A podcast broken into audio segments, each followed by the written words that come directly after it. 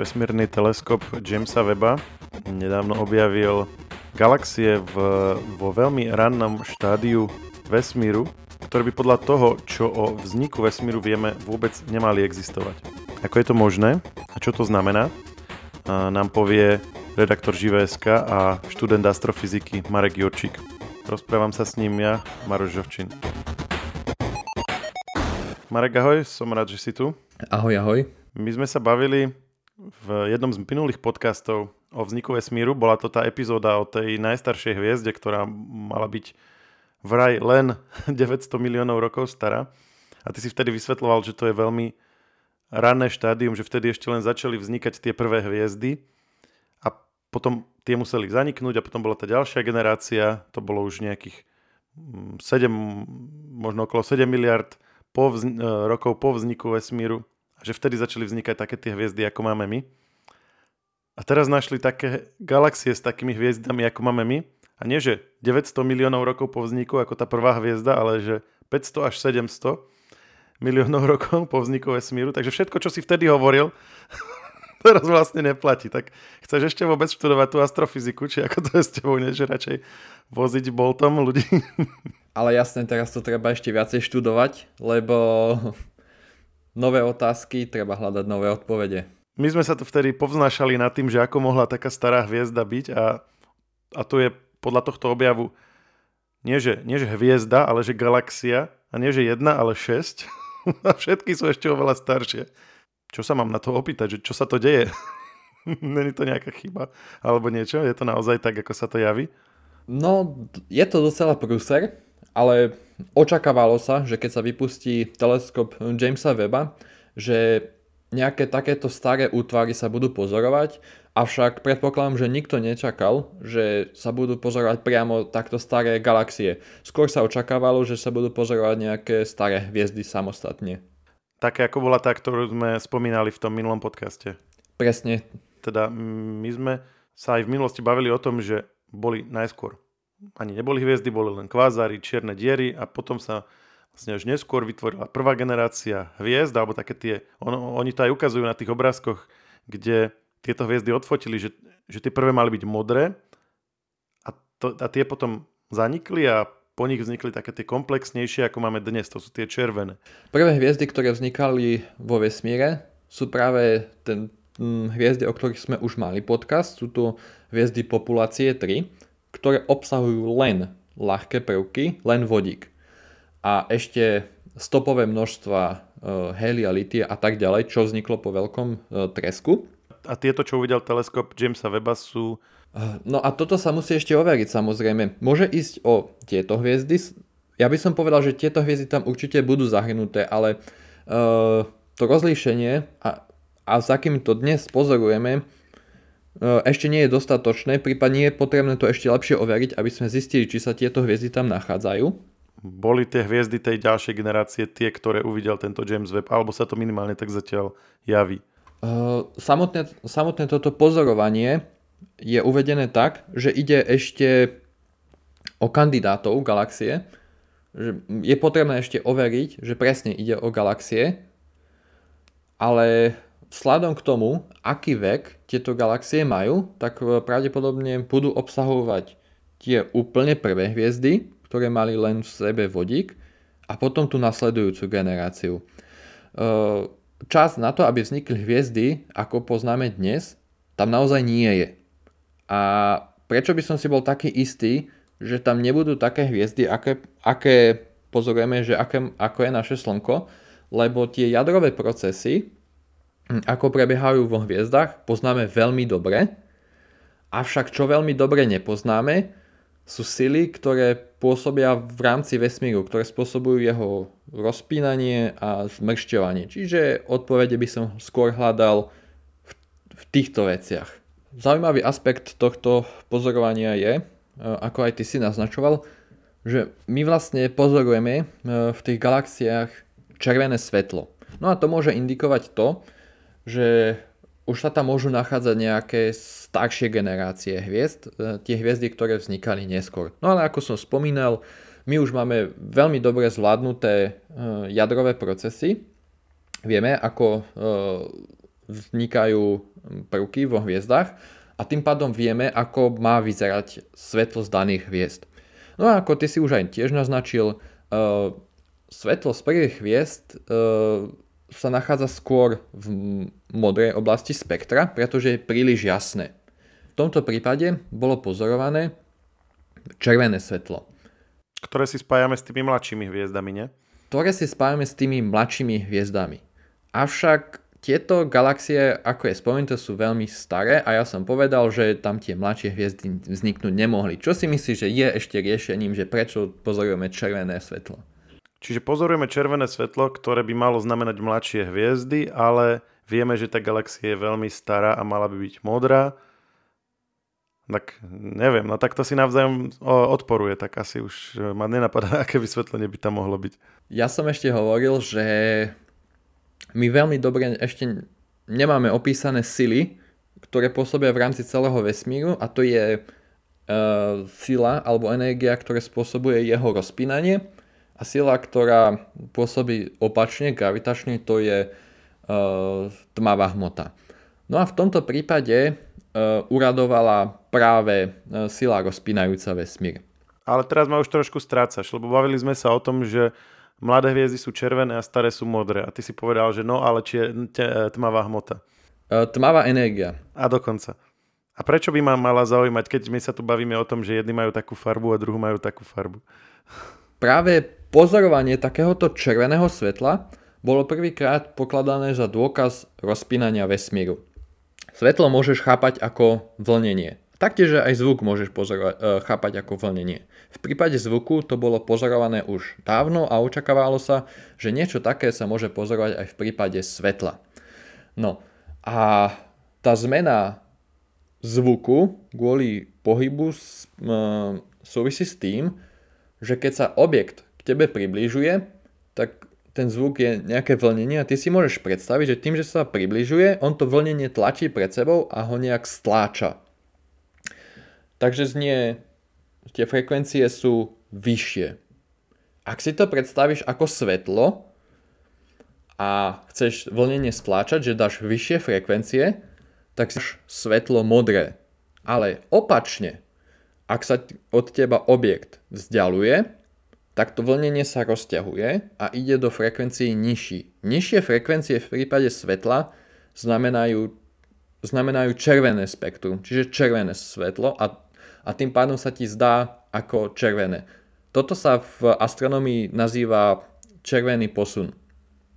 Keď je, nie, keď je niečo veľmi staré, tak e, dnes sa to nachádza veľmi ďaleko. A čím ďalej čím, čím väčšia doba ubehla, tým ves, vesmír sa viacej rozťahol, čiže je to viacej posunuté a tým pádom to posunulo aj to svetlo a, a je to červené. Čiže čím starší objekt, vždy sa nám javí ako červenší.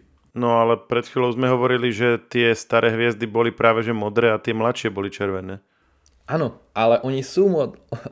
to Svetlo ako také, ktoré vychádza, keby si stal pri tej hviezde, tak to vidíš ako modré. Ale ty... Je, že svetlo je rovnaké, ale tá farba nám hovorí len o tom, že ako dávno začalo k nám e, putovať. Hej? Že ako, ako, ďaleko, ďaleko tá vec je, dajme tomu. E, keby si stal pri tej hviezde, tak tebe sa vážne zdá veľmi jasná, skôr by sa javila ako modrá. Ale tým, že ona je unášaná ďaleko od nás, kvôli rozpínaniu vesmíru, tak sa javí ako červená z nášho miesta pozorovania. To znamená, že tie staršie sú červené a, a tie mladšie sú modré? Lebo to je naopak, ako sme hovorili na začiatku. Nie je to naopak, ale záleží len od toho, že odkiaľ ich pozoruješ, ale všetky staré objekty vykazujú výrazný červený posun. Dokonca na základe merania, merania tohto červeného posunu, že ako veľmi je to svetlo zčervenané, sa určuje vek tých objektov. No a prečo potom bolo prekvapivé, že tieto galaxie sa ukázali byť červené? Čiže respektíve ono to bolo prekvapivé nie preto, že by to bola tá novšia generácia hviezd, ale preto, že práve že v nečakali sme, že v červenom spektre budú ešte galaxie, že budú také staré? Áno, áno, presne tak. Tam sa pozor, tam sa... Aha, ok, tak to je naopak, ako som to vlastne od začiatku chápal. OK. Tam sa pozorovalo také, taký ten červený posun, a že sa to jednoducho to napovedalo o ich vysokom veku. Z obdobia vesmíru, kedy svetlo sa presunie do červeného spektra, k nám nesvietia galaxie, lebo také staré nie sú, ale odrazu sme také uvideli. Áno, áno, presne tak. A, a ďalší dôležitý bod tu je, že my sme tie galaxie uvideli. Ty vidíš galaxie zo vzdialenosti miliardy svetelných rokov. Čo to o nich znamená? Uh, že sú veľmi jasné. A prečo sú veľmi jasné? Lebo obsahujú veľmi jasné hviezdy. A ktoré hviezdy sú veľmi jasné? Veľmi jasné hviezdy sú tie najstaršie hviezdy. Uh-huh. Takže není to o tom, že by tam boli tie novšie generácie hviezd, ale je to o tom, že naopak sú tam tie najstaršie hviezdy, ale, ale čo? Že ani, ani tie by tam nemali byť, alebo čo? Oni sa tam očakáva, že tam budú. Ako hovorím, mm, ne, nemajú tam ako byť iné hviezdy. A keby tam boli iné hviezdy, tak my by sme ich z takej vzdialenosti nevideli, lebo nebolo by to dostatočne jasné. Dobre, takže je to tá pôvodná generácia hviezd, ako, ako bola aj tá hviezda, ktorú sme videli z tých 900 miliónov rokov po veľkom tresku, o ktorej sme sa už raz bavili. Akurát, že teraz je to podobná situácia, len že to je celá galaxia a nie len jedna hviezda. A je to teda ešte, ešte staršie. A tam sú uh, čo za problémy. Keď už sme teda vyriešili, že to nie je tá novšia generácia hviezd, čo by teda bol asi veľký problém, dobre, Uh, ale je to teda tá stará hviezda, ale v čom je teda problém? Že, že to je taká veľká galaxia už tak skoro, alebo čo? No áno, to, to je veľký problém, lebo oni sú veľmi staré, rádovo 500 až 700 miliónov rokov, ale čo sa týka množstva hviezd, tak nejde o len o nejaké malé zhlúčiky hviezd, ktoré očakávame v takomto takto mladom vesmíre, ale ide o veľké galaxie, ako je naša mliečná cesta, no len naša mliečná cesta je asi tak 20-násobne staršia. Čiže kedy oni sa stihli sformovať do takejto podoby? Čiže není problémom tá samotná charakteristika hviezda alebo typ, ale v problémom je tá formácia. Problémom je tá formácia, že ona je nejaká rýchla. A jedno z tých uh, videí, ktoré teraz o tom povznikali na YouTube, tak uvádza napríklad aj to, že ak sa toto niekomu podarí vysvetliť, tak je to na ďalšiu Nobelovku. Myslíš, že je to až taká závažná, až, taká záva, až taký závažný problém pre to, ako sme doteraz chápali vznik vesmíru? Jednoznačne je to taký problém, pretože ono to poukazuje na to, že asi nesprávne chápeme e, povahu tmavej energie a tmavej hmoty. Ono naznaky, nie že naznaky, ale to už sa vedelo, že to nejak nefunguje dobre s týmito entitami, ktoré sme doteraz vlastne ani nejak priamo nepozorovali. Ale toto je nejaký taký dôkaz, že to naše chápanie asi bude zle. A toto vysvetliť bude fakt na Nobelovú cenu, lebo to zmení našu predstavu o vlastne fungovaní vesmíru. A prečo to, že vznikli o trochu skôr, má taký zásadný dopad na celú teóriu vzniku galaxií? V súčasnosti vieme, že galaxie vznikali z nejakých tzv. fluktuácií v ranom vesmíre. Čo to znamená? Vesmír potom, ako sa uh, rozpínal, bolo obdobie tzv. inflácie, kedy to rozpínanie bolo extrémne rýchle. A ak si vesmír predtým predstavíš, že bol veľmi chaotický, lebo nebol dôvod preto, aby bol nejaký usporiadaný, tak po, po tomto čase inflácie sa všetky nejaké nerovnosti e, vyrovnali. Predstav si to ako, že pred infláciou bol vesmír ako pokrčený list a on sa rýchlo rozopol. Čiže máš pokrčený list, rozopneš ho, tak on sa vystrie a všetko sa vyhladí. Dobre, teraz ďalšia otázka. Máš hladký vesmír, že nejaký taký, že hmota je nejak rovnomerne rozprestrená v ňom ako vznikali galaxie. Taktiež budem pokračovať v príklade toho papiera. ty keď ten papier rozostrieš, tak stále tam uvidíš, že on raz bol pokrčený, že stále sú tam nejaké prehlbinky. A takéto prehlbinky skutočne pozorujeme. Mm, určite si videl asi taký obraz kozmického mikrovlného žiarenia, kde sú modré a červené fliačky.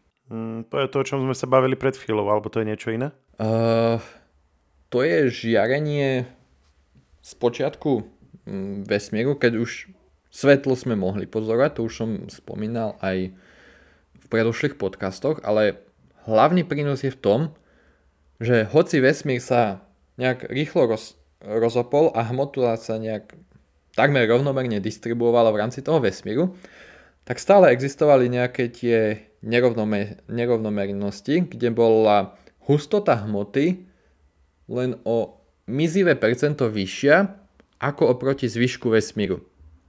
No a tieto mikroskopické odchýlky uh, sa zaslúžili o to, že keď mal si v prázdnom vesmíre na niektorom mieste trochu viac hmoty ako na inom, čo si myslíš, že sa začalo diať v takom prípade? Uh, prepač, no, som ťa máš v určitej časti vesmíru trochu viacej hmoty ako v inej časti vesmíru. Čo si myslíš, že ako na to bude reagovať to okolie, ten zvyšok hmoty na to, že tam je určitom bode viacej hmoty. No asi by sa to malo vyrovnať, nie? To, kde je viac hmoty sa uvoľní a rozšíri sa to do toho miesta, kde je menej hmoty. Ale o tom to bola napríklad aj posledná časť eh, slnečnej zostavy, kde práve riešili tieto prázdne miesta medzi zhlukmi hmoty a vysvetlovali, že to vlastne tak celkom nie je. Presne, presne tak. Ono sa stalo to, že keď máš prázdny vesmír a máš nejakú hmotu, a niekde je trochu viacej hmoty, tak miesto, kde je trochu viacej hmoty, začne priťahovať tú hmotu z okolia. No dobre. A teraz vystáva otázka, prečo ja tu hovorím vlastne o nejakej hmote na začiatku vesmíru, ako bola distribuovaná a tak ďalej, keď my sa bavíme o galaxiách, že či som nejak asi neodbehol. A odpoveď je nie. No skús, máš, máš uh, jednu minútu, aby si to zachránil. mám jednu minútu, aby som to zachránil, ja to zachránim za dve sekundy, takto vznikli galaxie. Konec. no. Takto vznikli... čiže sa, čiže sa zh, zh, zhlukla tá hmota, ktorá už bola niekde trochu zhluknutá, tak sa ešte viac... Za tie miesta, áno, kde bola trochu hmota, tak sa to začalo slúkovať, slúkovať a tak ďalej.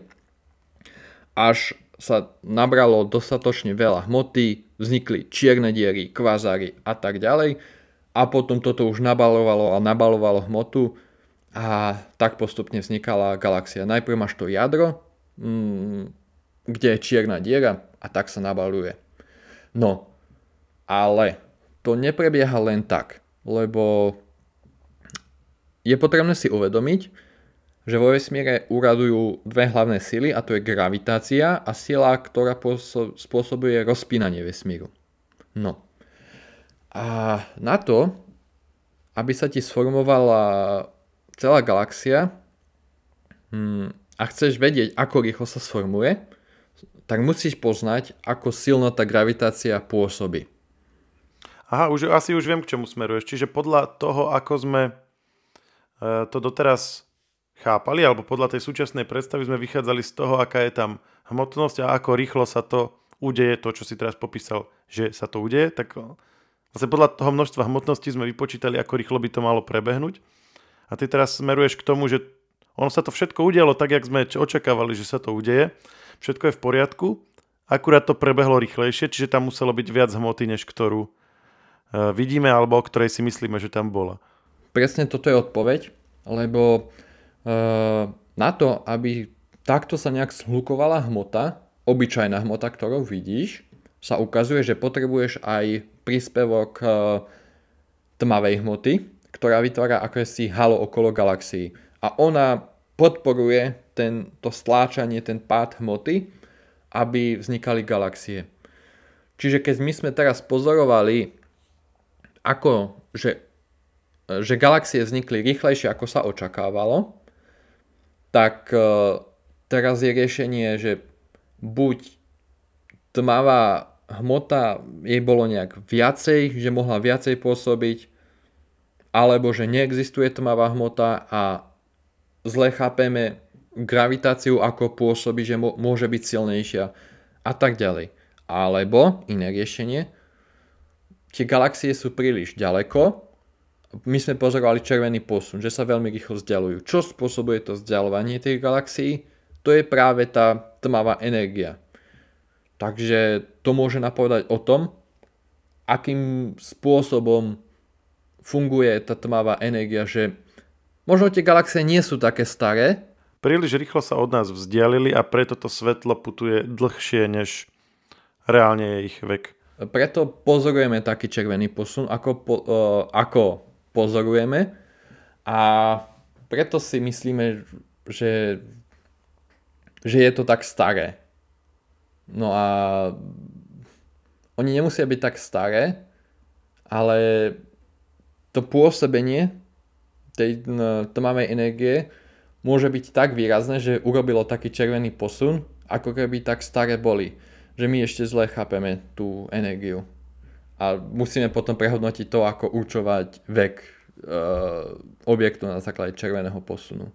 Ale všetko sa to uh, vracia späť k buď čiernej hmote, alebo teda tmavej hmote, alebo tmavej energii, o ktorých sme mali tiež už podcast a myslím, že aj Slnečná zostava o tom mala nejakú časť, takže kto chce, nájde si aj v našom podcastovom feede o tom ďalšie informácie a poukazuje nám to opäť raz, že toto je veľmi dôležitý problém v, v, v, vo výskume vesmíru, že v zásade môžeme povedať, že nám len pribudol na ten zoznam nevysvetlených vecí ďalší bod a všetko to sa vracia k tej jednej záhade, ktorú vlastne už doteraz sme vedeli, že, že, že potrebujeme vyriešiť, inak nám tam proste nesedí kopec veci. Presne tak a konečný výsledok môže byť ten, že budeme musieť úplne prekopať súčasné predstavy o vesmíre. Jedno taký mm, pokrok by mohol nastať už v lete, v júli má štartovať e, misia Euclid, Európskej vesmírnej agentúry, ktorá mm, má vyslať e, satelit práve do Lagrangeového bodu, kde je aj vesmírny teleskop Jamesa Weba a bude sledovať e, rozpínanie vesmíru a tým nepriamo skúmať možné vplyvy tmavej hmoty a hľadať vlastne nejakú odpoveď na to, čo to teda môže byť. Takže uvidíme. Možno sa dozvieme niečo aj z tejto misie, ktorá sa práve má zamerať konkrétne na teda odhalenie tejto veľkej záhady. Presne tak. Ona bude pozorovať, že mm, akým spôsobom sa uh, vesmír rozpína. Čiže na základe tých meraní sa budú snažiť veci odha- odhadnúť, akým spôsobom pôsobí tá sila spôsobujúca rozpínanie vesmíru, čiže tmavá energia. Teleskop Jamesa Weba je v prevádzke koľko, asi pol roka uh, je odkedy bol nakalibrovaný a začal prinášať dáta. A už tu máme takéto čudesné objavy. Uh, myslíš, že ich bude ešte veľa? Uh, myslím si, že ich bude ešte veľa. Uh, očakáva sa, že budú pozorované um, oveľa presnejšie napríklad prvé generácie hviezd, o ktorých sme rozprávali, ktoré sú tak jasné. Taktiež budú pozorované určite um, nejaké kvazáry ďalšie, ktoré môžu byť ešte staršie ako tie, pozna- ako poznáme dnes. Ale James Webb okrem týchto kozmologických pozorovaní môže prispieť aj k eh, pozorovaniu mm, exoplanét. Na tie som sa chcel opýtať. A mimochodom v týchto ranných galaxiách eh, planéty asi ešte nemohli byť. Alebo myslíš, že áno? Uh, určite nie. Určite nie, lebo súvisí to s tým, čo som vysvetľoval, že prvé hviezdy obsahovali len vodík a nejaké ďalšie ľahké plyny. Ďalšie hviezdy obsahovali už nejaké malé percento ťažších prvkov, ktoré vznikli e, reakciami v tých predošlých hviezdach a počas toho výbuchu. Avšak tých prvkov nebolo dosť na to, aby ti vznikli nejaké minimálne kamenné planety. Takže nejaká uh, e, 13 miliard rokov stará planéta, ktorá sa uvoľnila niekde z gravitačného pola a letí si vesmírom a jedného dňa preletí niekde okolo nás a budeme ju môcť skúmať, na to sa asi nemusíme veľmi tešiť. Existujú planety aj plynné, ktoré obsahujú ľahké prvky. Ak nejaká taká vznikla, vtedy tak e, ale na to by musela byť aj dostatočná koncentrácia materiálu v tom. No, možno keby vznikla planéta, ktorá by bola čisto z tých ľahkých prvkov, že by bola plynná, teoreticky by to vzniknúť mohlo, ale nebolo by to také ako náš Jupiter alebo Saturn, ktoré sú plynné planéty. Mm, táto by bola čisto z tých ľahkých prvkov, čiže, čiže kto vie, ako by to vyzeralo, no. Ale asi by sa dneska už aj tak, dnes už by aj tak asi neexistovala, nie? To je ďalší bod. Mm, dnes by pravdepodobne neexistovala kvôli tomu, že tie hviezdy sú veľmi aktívne, ako mm, tie prvé generácie hviezd sú veľmi aktívne, tam sú obrovské tie bur- búrky a rôzne erupcie a tak ďalej. Že by boli zničili vlastne tie planéty, keď by exp- vyhoreli a tak. Nielen, že už keby vyhoreli, oni by ich ničili počas svojho života tými výbuchmi, tými vetrami. No dobré, ale keby, keby e, gravitačným pôsobením nejakej inej hviezdy bol proste vyhodený z toho gravitačného pola, ten objekt, napríklad tá planéta, aj tak ako jedna plynná planéta putujúca medzi hviezdnym a medzigalaktickým priestorom vydrží, že miliardy rokov ona sa postupne nerozpadne? Toto by držalo, áno, toto by... Ale nebol by to už asi plyn, nie? Ono by to pravdepodobne zamrzlo a bolo by to čo, nejaká ľadová gula alebo čo? Tak zamrznúť by to mohlo, to už je jedno, čo je to. Ale na tvoju otázku odpoveď je, že áno, by to držalo, lebo to je definícia planety, že je to nejaké zoskupenie hmoty, ktoré drží vlastnou gravitáciou. Takže vlastne nakoniec sme dospeli k tomu, že mohla by byť 13 miliard rokov stará planéta putujúca niekde vesmírom. Áno, ale to by bolo niečo úplne iné, ako poznáme. A pozorovať takúto planetu je nemožné, lebo nepozorujeme planéty v iných galaxiách, ledva pozorujeme v našej galaxii. No mohla by prelietať a, a ako stratená planéta, ktorá bola vylete, vyhodená zo gravitačného pola, tak by proste letela medzi hviezdnym priestorom a preletela by, dáme tomu, našou galaxiou.